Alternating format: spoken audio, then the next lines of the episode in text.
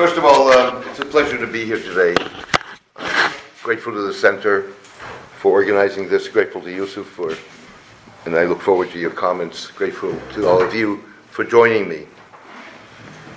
As I was thinking about what I was about today, I realized that in retrospect, I should have made, uh, titled these remarks "Gulf Autocrats and Sports Corruption: A Marriage Made in Heaven."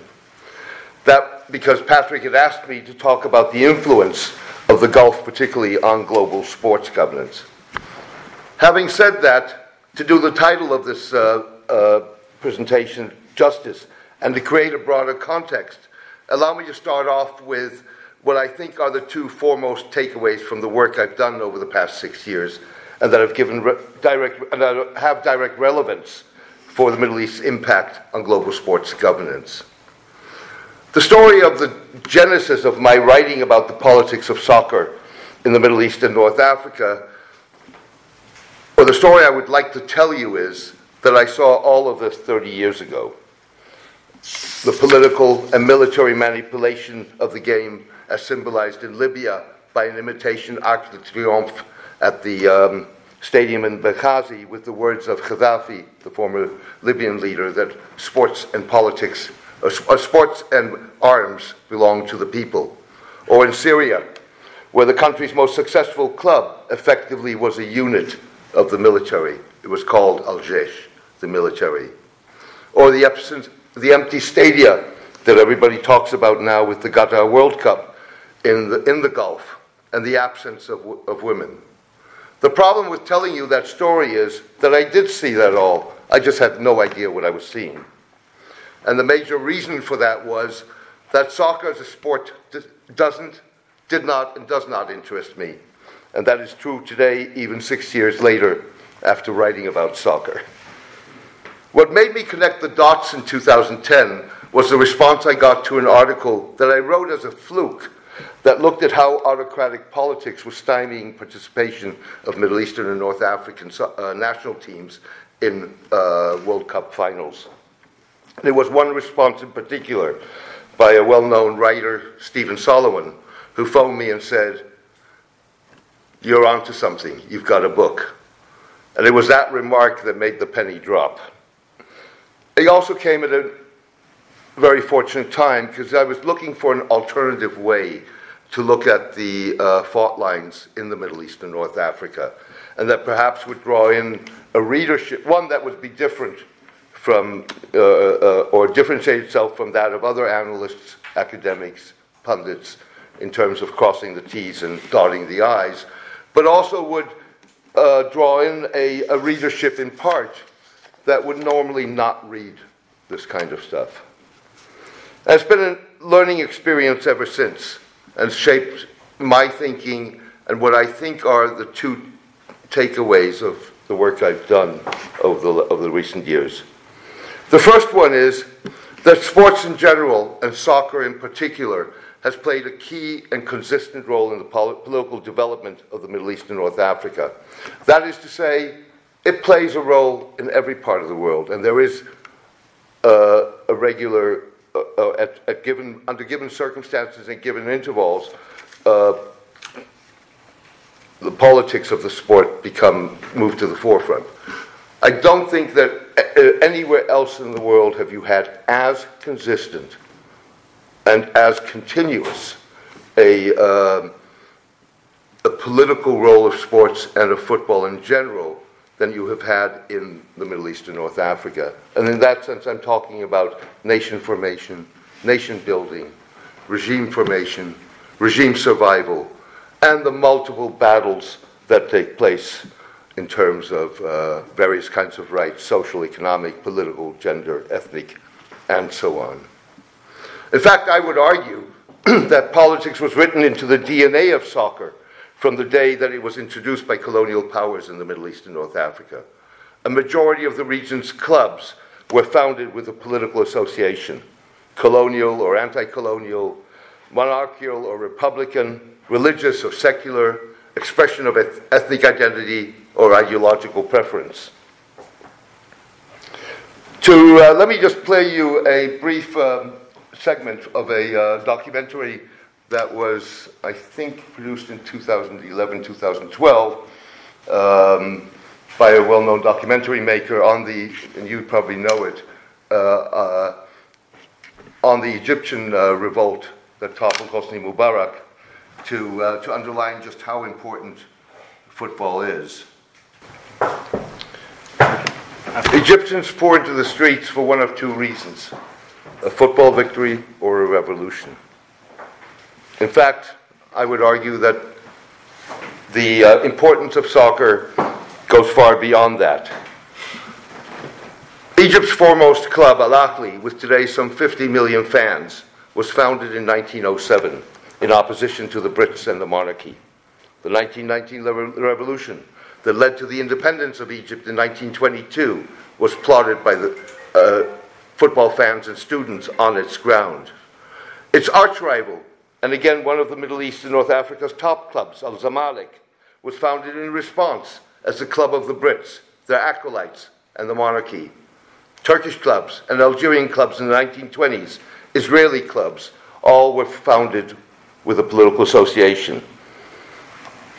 Al Wahdat, the uh, Palestinian club in the uh, refugee camp of uh, in Amman, was long viewed as the Palestinian national team, and still is the Palestinian club versus the East Bank Jordanians.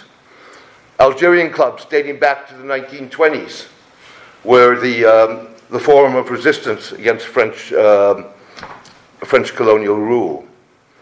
It was football fans and students who in the 1970s saved the Muslim Brotherhood from a demise at a time of severe repression in Egypt, much like it was football fans and students who formed the backbone of anti government protests following the 2013 coup in Egypt. It was the soccer team of the National Liberation Front in Algeria that put the Algerian struggle for independence on the map by playing in some 53 countries and winning most of the matches. The team became Algeria's national team. Its anthem is Algeria's national anthem. Soccer is an important vehicle for the Palestinians in Palestine, as well as in Israel, and for the Kurds or Iranian Azeris to internationally project nation, statehood, peoplehood. Many of the anti government protests in Iran and the defiance of the country's post revolution social codes erupted on the soccer pitch.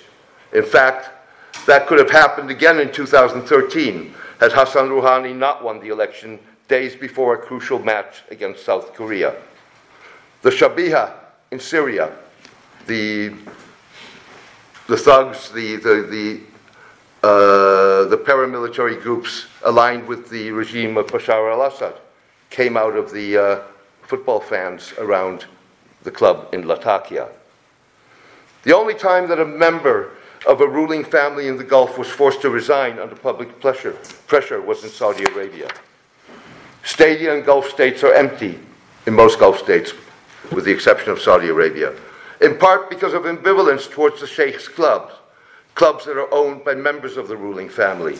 In fact, you had a debate in uh, Qatar, within the Qatar Stars League several years ago, about whether or not to transfer ownership of clubs from uh, members of the ruling family to uh, publicly owned companies. Sports has become like elsewhere in the world, a soft power tool. Witness the Qatar World Cup and the influential and often controversial role played by members of Gulf ruling families and those close to them in world sports governance. The banned Islamic movement in Israel operated its own soccer league between 1986 and 2003. Soccer is an important and effective bonding and recruitment tool for militant Islamists and jihadists. It constitutes a dividing line between those like Osama bin Laden, Hamas's Ismail Haniyeh, and Hezbollah's Hassan Nasrallah, who were fans and or players, as opposed to the likes of Al-Shabaab and Boko Haram and the Islamic State. Even though the Islamic State uses soccer in its, um, uh, in its recruitment uh, materials, and in fact has a very ambivalent attitude towards it. What you see in various towns, primarily in Syria, that varying between the ages of 12 and 15. Under those ages, boys are allowed to, um, to play soccer.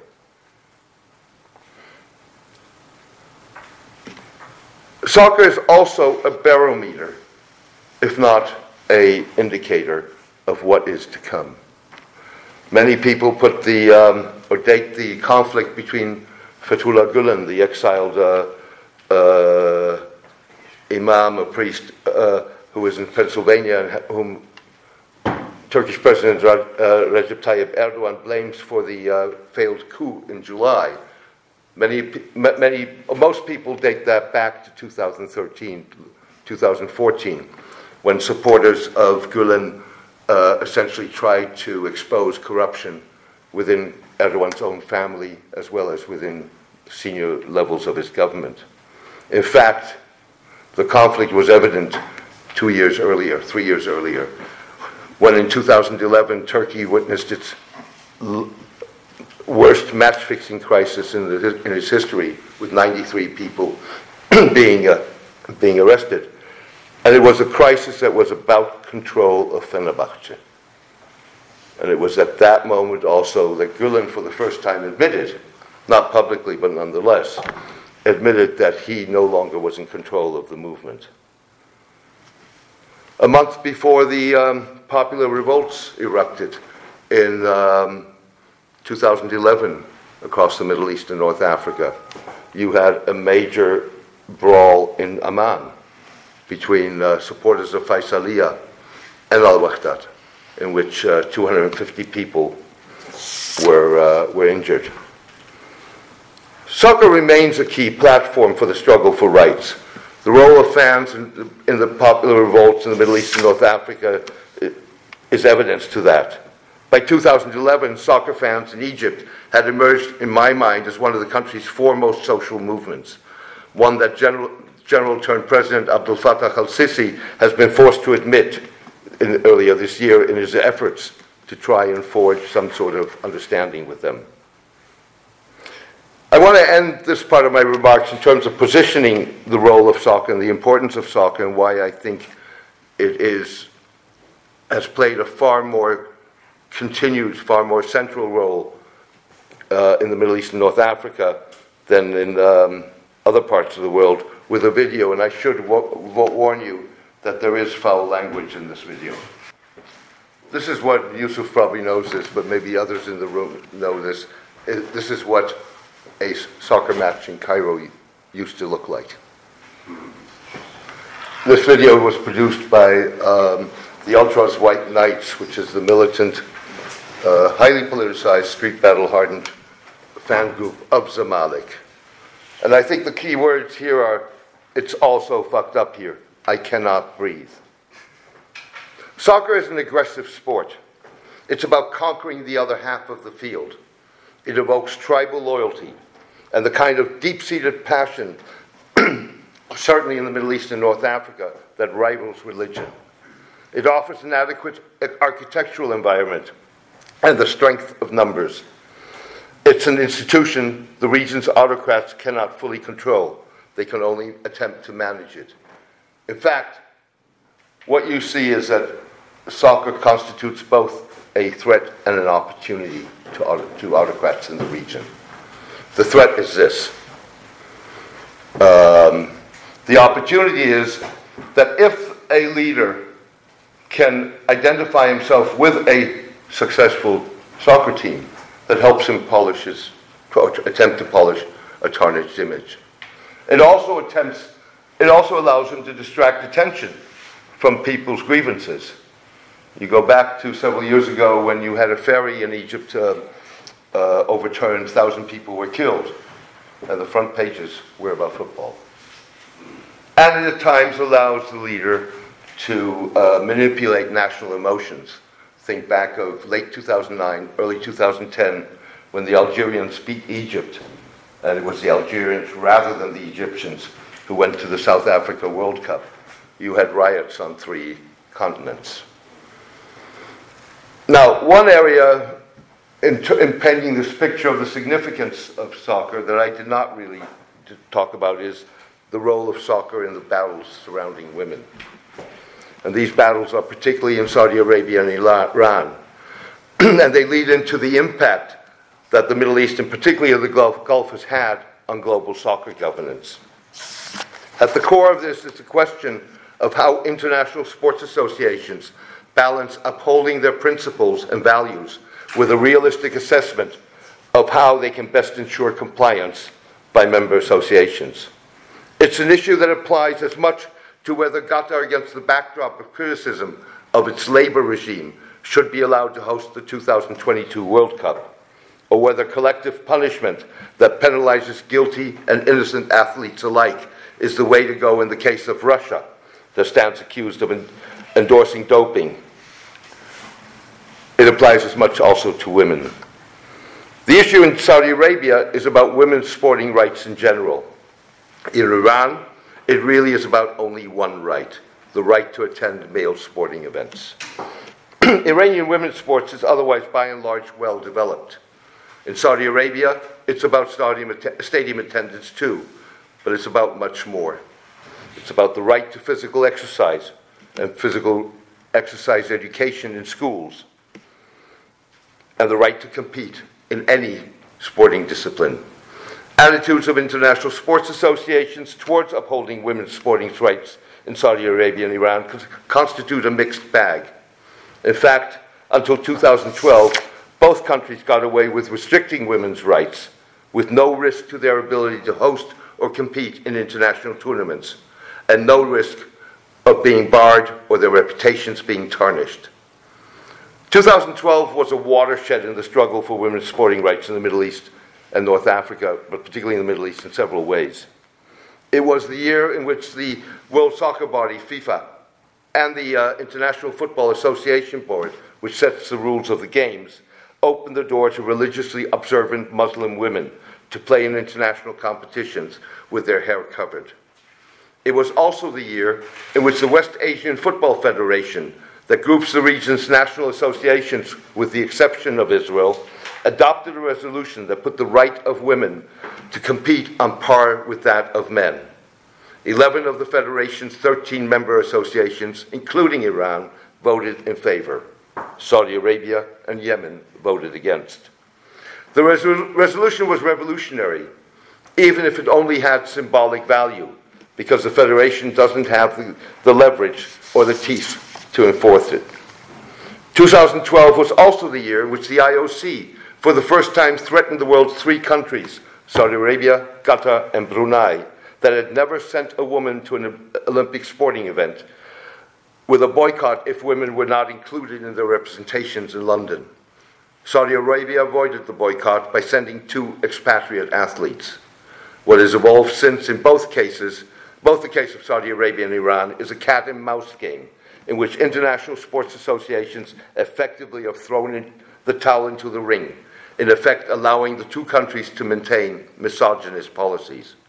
It has also forced human rights groups to rethink how they best can pressure international sports associations to stand up for universal rights.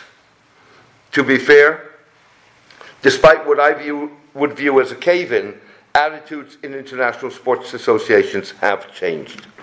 That is to say, they no longer evade the issue even if they at best following a brief period of taking a stand, now only pay lip service to it. Also, to be fair, the results of the association's activism is a mixed bag. In the case of Saudi Arabia, it forced the kingdom to allow women to compete, albeit in only very small numbers. In Rio, the number of Saudi women doubled from two to four, and only in a very limited number of sports that are mentioned in the Quran.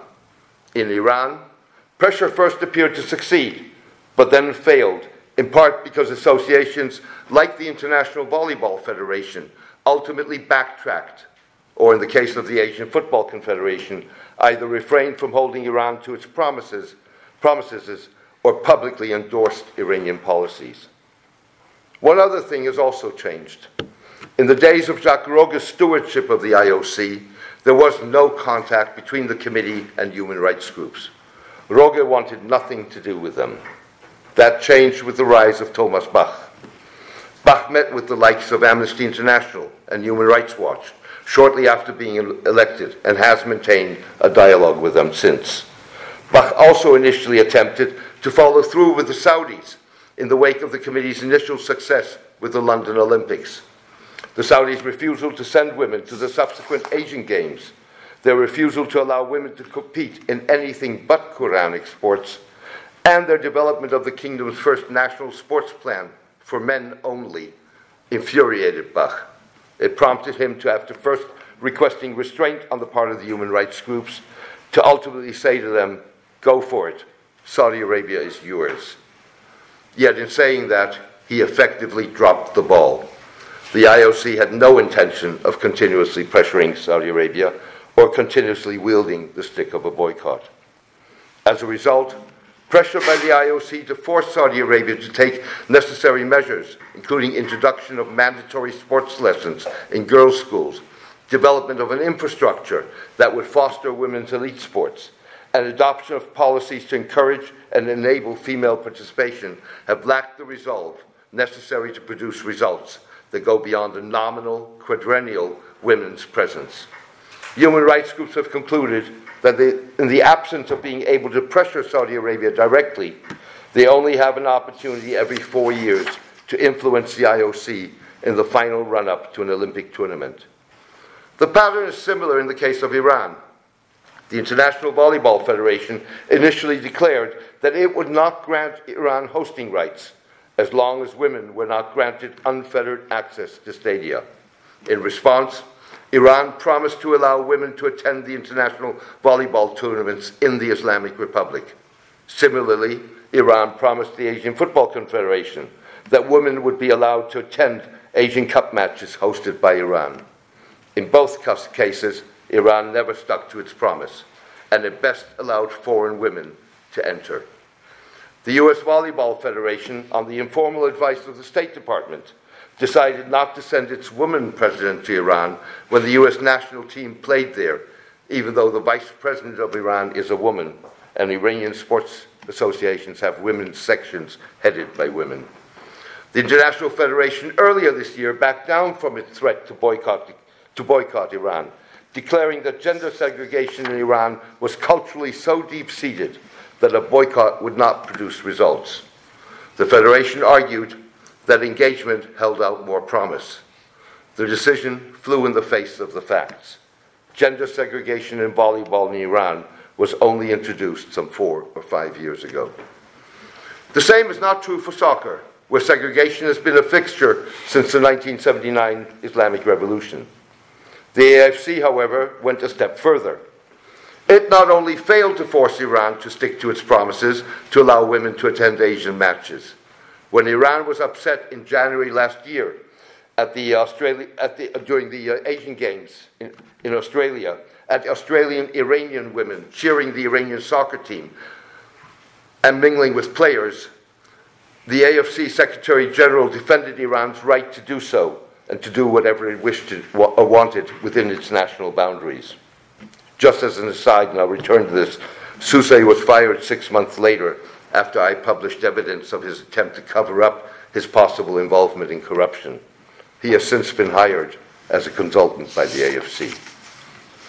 In the cases of both Saudi Arabia and Iran, I would argue that a principled stand that sanctions the two countries makes imminent sense, albeit for very different reasons. And that harks back to the notion of balancing adherence to principles with a realistic assessment of what can be achieved and how it can be achieved.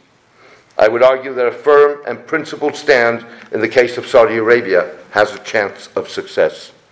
The reason for that optimism is that Saudi Arabia is in flux.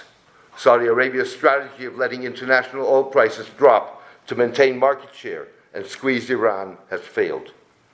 Shale oil has proven to be resilient, and Iran, in the wake of the nuclear ag- agreement, is on the rise. The failure, coupled with geopolitics and the fallout of the 2011 Arab popular revolts, is forcing Saudi Arabia to do what is long overdue upgrade its autocracy and diversify its economy. Without discussing the merits of, a, of the Saudi plan formulated in a document called Vision 2030, this entails curbing the raw edges of Puritan Islamic rule, bringing more women into the labor market, and offering youth more opportunities, not only in terms of jobs, but also in terms of entertainment. Saudi Arabia's system of government, a marriage between an autocratic ruling family and a Puritan, albeit opportunistic clergy is under pressure both at home and abroad, and inevitably, inevitably will have to be renegotiated. At the same time, Saudi Arabia needs increased foreign investment and needs to polish its tarnished image. One reason why Saudi Arabia came up with the harebrained idea of hosting an Olympic tournament together with Bahrain. Men would compete in Saudi Arabia, women would compete in Bahrain. In short, Saudi Arabia is vulnerable to pressure. It demonstrated that with its torturous but ultimate decision to allow women to compete in London in 2012 and in Rio this year. Exactly the opposite is true for Iran. International pressure is unlikely to produce results. Iran is embroiled in a power struggle in the wake of the nuclear agreement and in advance of elections next year. The nuclear agreement has produced for Iran on multiple levels but the one area where it is yet to achieve tangible results is in the pocket of the average Iranian. At stake in the, po- in the power struggle are vested interests. Iran is a country ruled by middle aged former revolutionaries who need to maintain a facade. For the Revolutionary Guards, who play a major role, controlling role in sports, particularly soccer, it's about defending widespread economic interests. One battlefield in Iran is cultural including sports. It's a battlefield on which it is easy for the conservatives and the hardliners to score a goal. Iranian President Hassan Rouhani has to pick his battles if he wants to stand a chance for re election. Women's passive sporting rights, with other words, the right to free access in stadiums, is not one of those battles that is crucial to Rouhani's prospects. With other words, the domestic cost of fighting that battle outweighs the cost of a refusal of international sporting associations to grant Iran hosting rights. It would be a different story if the associations would ban Iran from international competition as long as, as it restricts women's rights, much as was the case in Saudi Arabia. As a result, the upshot of all of this is that boycotts make sense in both Iran and Saudi Arabia, albeit for very different reasons. In the case of Saudi Arabia, a boycott is proven to have a chance of success. That is all the truer against the backdrop of all the geopolitical and domestic and social issues Saudi Arabia has to deal with. In the case of Iran, it's exactly the opposite. What is at stake is not the chance of success, but the integrity of international sports associations in upholding their own principles as well as universal values in the absence of any chance of breaking a deadlock and encouraging progress. All of this takes me to the last part of my remarks, uh, which is the significance, the, and which is the significance of the Gulf, particularly Jordan, also in terms of international soccer governance, uh, and that's been certainly clear for the past six years since the fateful meeting in late 2010 when FIFA awarded the World Cup to Qatar. FIFA has been witnessing for the past six years crisis after crisis. Invariably, those scandals involved corruption financial corruption, political corruption, and corruption of sporting performance. Invariably, Gulf autocracies were at the center of the financial and political corruption scandals. The 2010 meeting, FIFA meeting that awarded Qatar the host, hosting rights fueled already widespread suspicions of massive corruption of global soccer governance, and the awarding, and, and uh, as well as in the awarding of sporting mega events, particularly the World Cup. At the center of that scandal, the Qatar scandal, was the now banned and disgraced Qatari soccer executive Mohammed bin Hammam. And lurking in the shadows behind bin Hammam was former Qatari Emir Sheikh Hamad bin Khalifa Al Thani and his son and current Emir, Sheikh Tamim bin Hammam, Hamad Al Thani.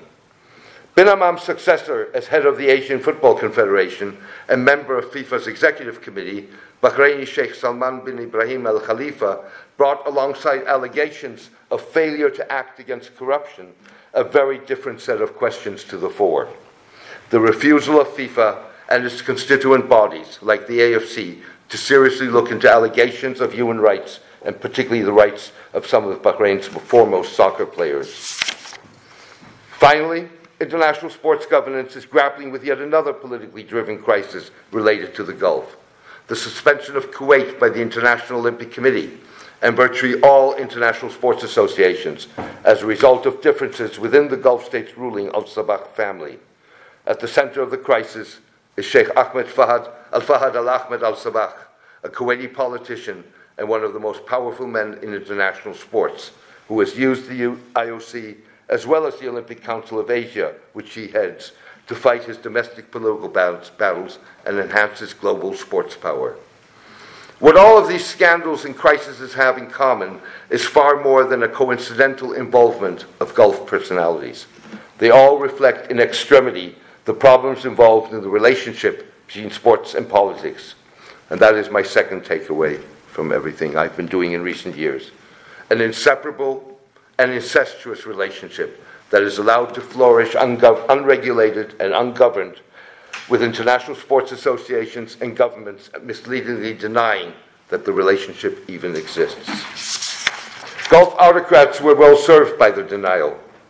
In fact, I would argue that the relationship between Gulf autocrats and international sports is a mutually beneficial marriage made in heaven.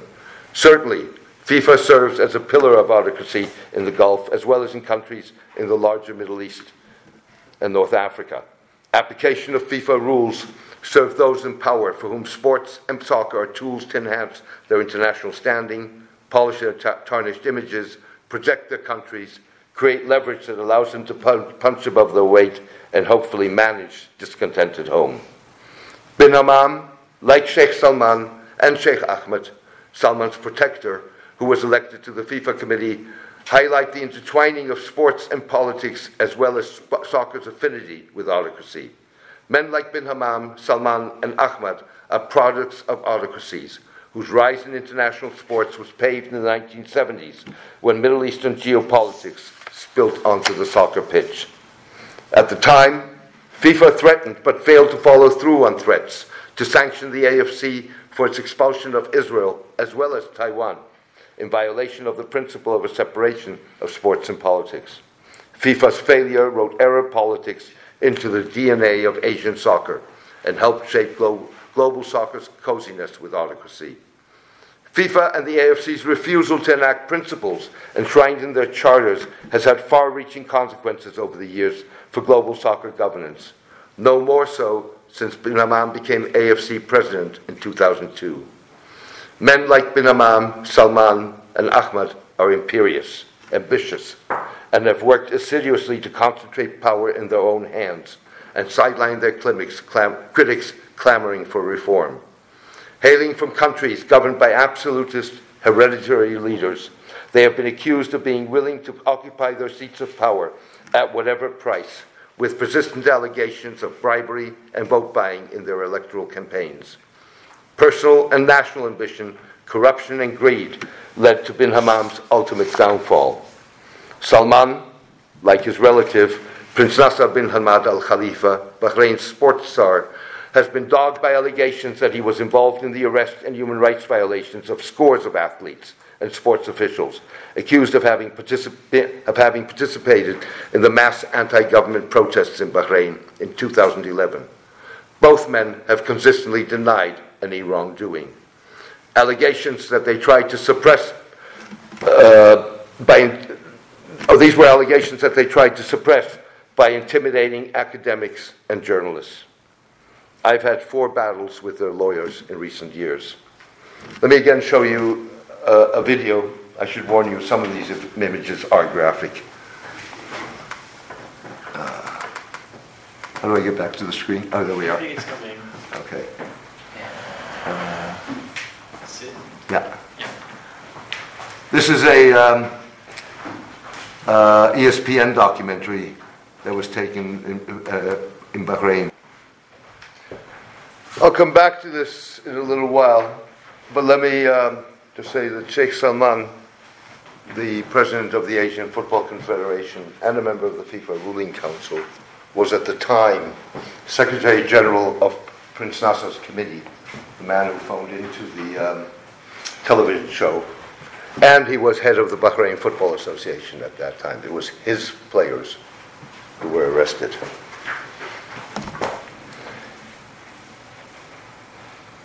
The, um,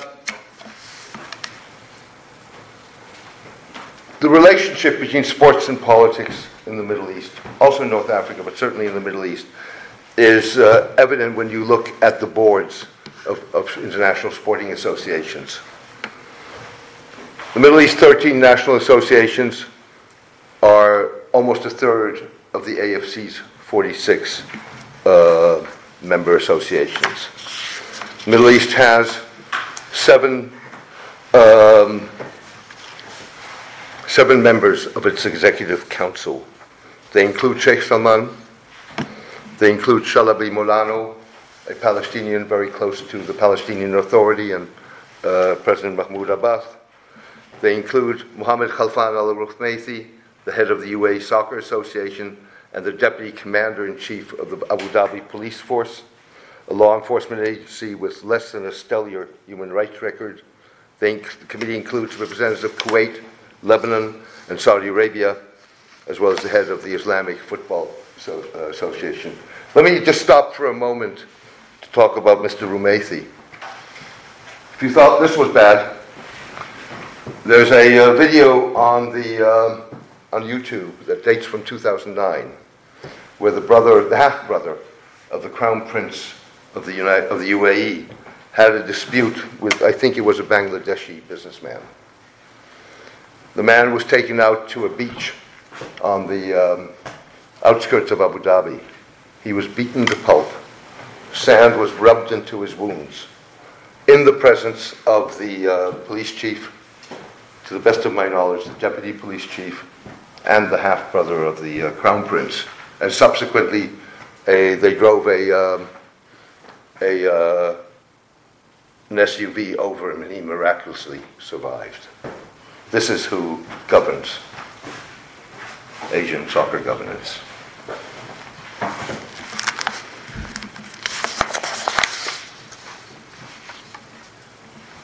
You see the same thing also in the Olympic Council of Asia. It's headed by Sheikh Ahmed, a former oil minister, who also heads the Association of National Olympic Committees and is believed to harbor political ambitions in his home country and has played a major behind the scenes role, role both in FIFA and in um, uh, FIFA, uh, AFC politics. 10 of the 40, 41 mem- board members of the, uh, the Olympic Council of Asia hail from the Middle East.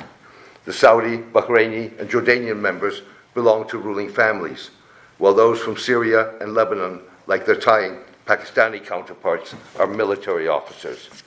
Iran's representative, representatives include a former oil minister who headed the country's physical education organization, the state entity that exercises political control of sports, and the head of a state owned soccer club. Sheikh Ahmed's brother is also a member.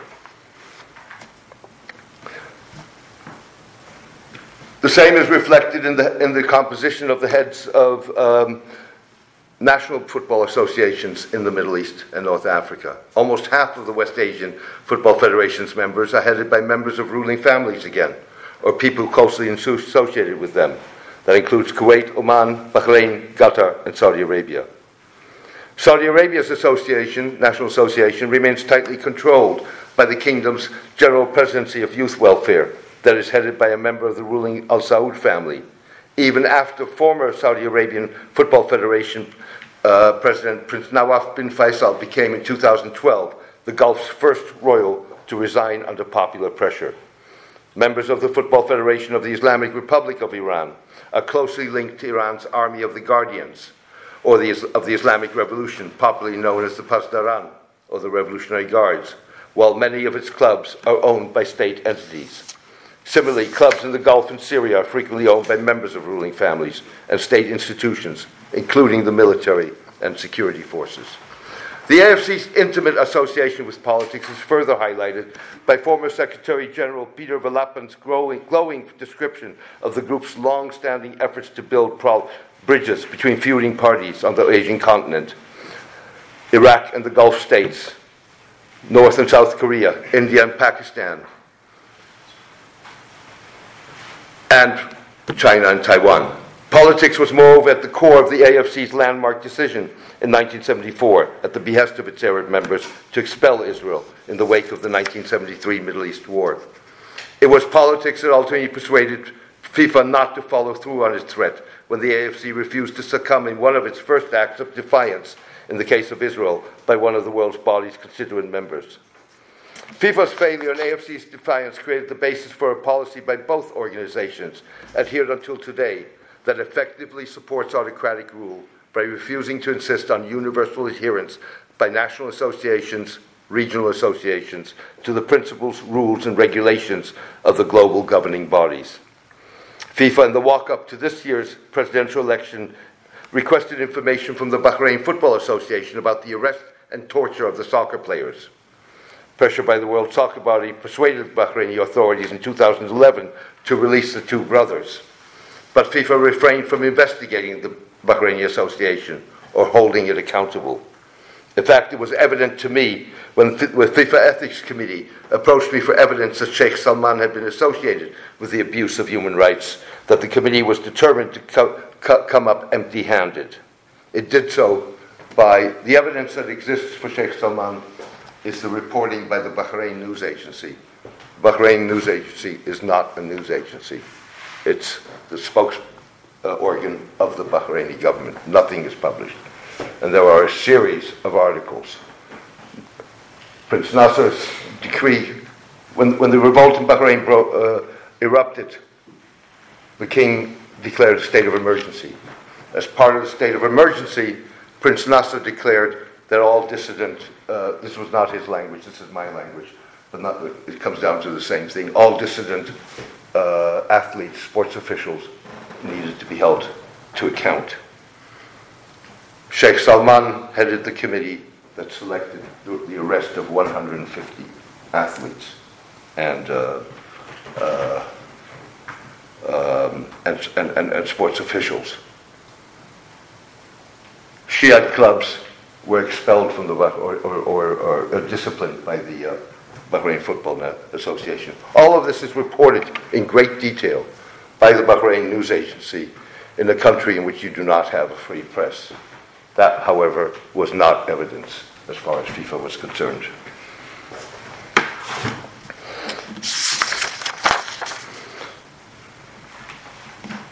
Ironically, in fact, the AFC's undeclared yet effective support of Middle Eastern autocracy played into Israel's cards, despite its expulsion from the group.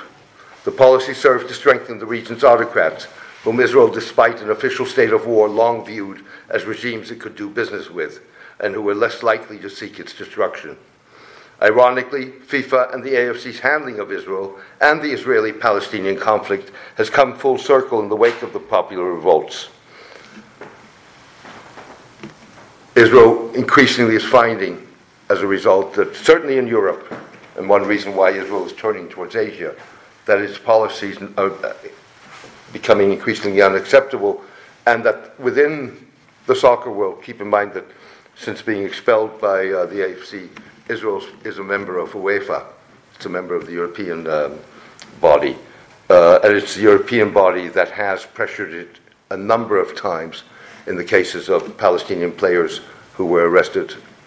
Some of them uh, went on hunger strike and were at given points in perilous health. You've also had the protests by prominent players. I think there was a statement of 60 players at the time when Israel was, uh, uh, was hosting an UEFA Youth Cup.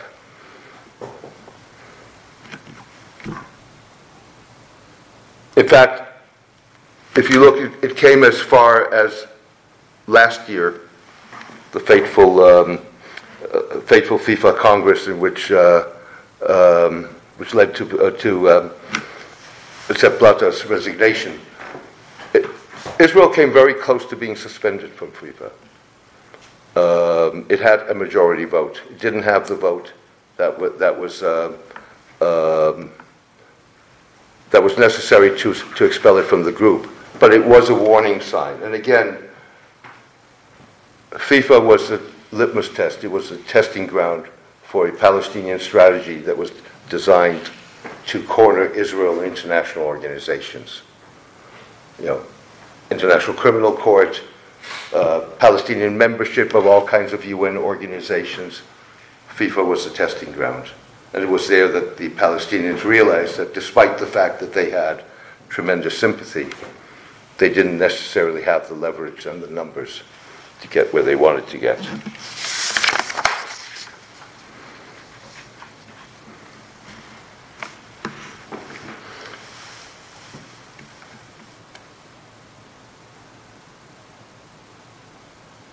The effective support of autocracy takes on added significance in a world in which the politics of sport, sport of soccer has played an important, if not a key role in the development of the Middle East and North Africa. Middle Eastern autocracy was not alien to the world of global soccer governance, whose secretive ways, pockmarked by lack of transparency and accountability, have come to, he- to a head with the controversy over Qatar.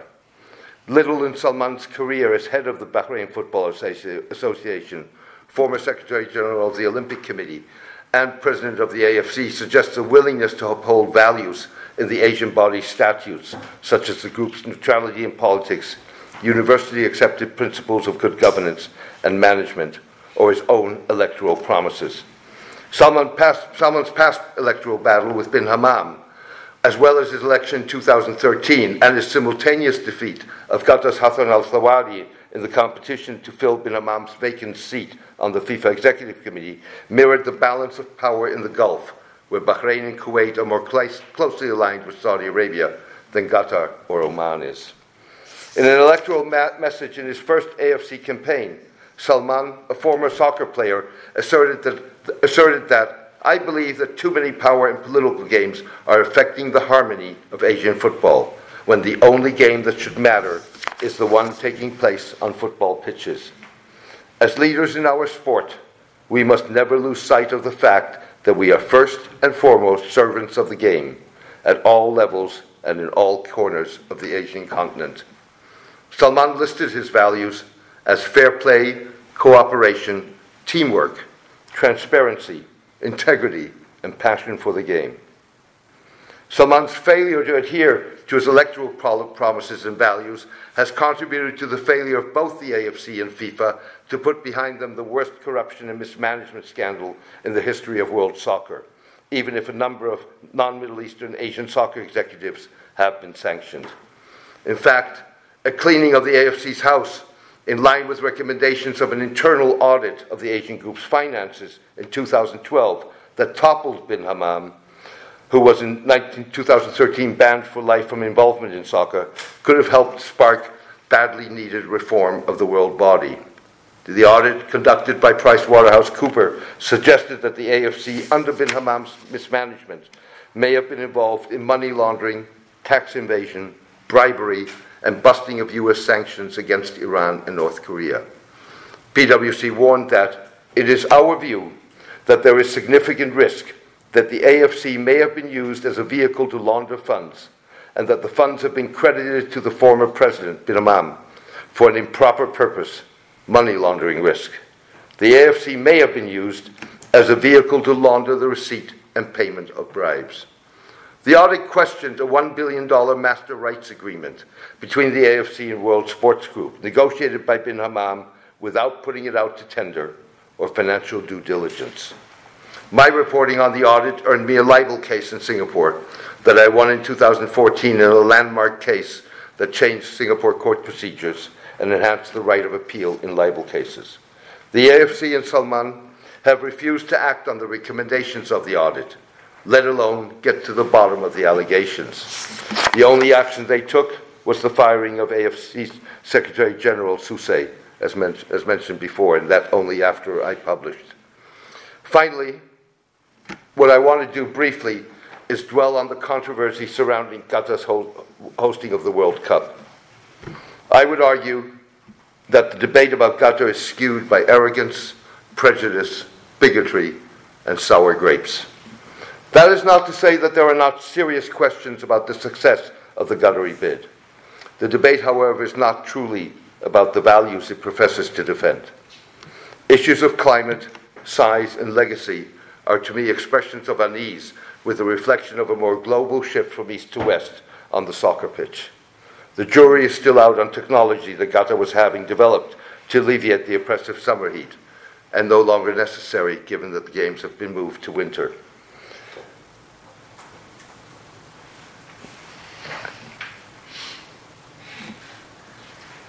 Qatar spent a multitude on its World Cup in comparison to its competitors. This wasn't a bunch of oil rich Arabs dressed in pajamas with tea towels on their heads and dollars coming out of every pore of their body. It was like all bids, the result of a rational cost benefit analysis. Unlike its competitors, Qatar's reason for bidding was not simply soft power. It was a key element of its foreign and defense policy that makes it far more valuable. Keep in mind, Qatar is a tiny country uh, sandwiched in between Saudi Arabia and Iran, both of which it sees as potential threats. And it looked at Kuwait 1991, where Kuwait, the Kuwaitis were, were able to go to the casino in Cairo while the rest of the world liberated their country. And that was the kind of soft power. Uh, sports, not only sports, it's part of a palette of soft power tools but also sports, and particularly soccer, was supposed to play. I'm a Johnny come lately to the conclusion that Qatar bought the World Cup. Fact of the matter is that bribery and corruption in World Cup bids was standard practice in FIFA. Qatar was unlucky that it was its bid that helped spark the soccer governance corruption scandals. The question is how one best extracts positive change in dealing with the Qatari case depriving Qatar of its hosting rights, which is unlikely but remains nonetheless a distinct possibility, is unlikely to produce social or political change. On the contrary, fact of the matter is that most sporting mega events leave a legacy of white elephants and debt. A recent video clip illustrated dilapidated, discarded facilities in cities like Sarajevo and Athens that have hosted Olympic Games. I would argue that the Qatar World Cup holds out the potential of change. There already has been change. Too little, too slow, but nonetheless. Qatar today is more or less the only Gulf state to grant entry to its foreign critics human rights activists, labor union operators, and journalists. There have, of course, been a number of incidents in which journalists have been detained and activists having their visas or residence permits cancelled. Nevertheless, there is an active dialogue with groups like Amnesty International, Human Rights Watch, and the International Confederation of Trade Unions. Human rights reports that take Qatar to task on the circumstances of workers' rights uh, are now being launched at news conferences in Doha. On paper, several Qatari institutions have significantly enhanced standards for the working and living conditions of migrant workers and efforts to combat widespread corruption in the recruitment process. Implementation is often the issue. There is, moreover, a tension between Qatar's need to act swiftly to convince its critics of its sincerity and domestic constraints that stem from fear as a result of the country's demography. Qataris account for 12% of the population. For, you know, to put this very graphically, prior to the refugee crisis in Germany, you had 19% of the population were foreigners, as opposed to 88% in Qatar. Imagine what would be the case if a German had to go down in the morning and buy his coffee or his bread for breakfast in Urdu or Arabic. Now, granted, the Qatari doesn't go down, he sends an Urdu speaker down. But nonetheless, you would have a revolution.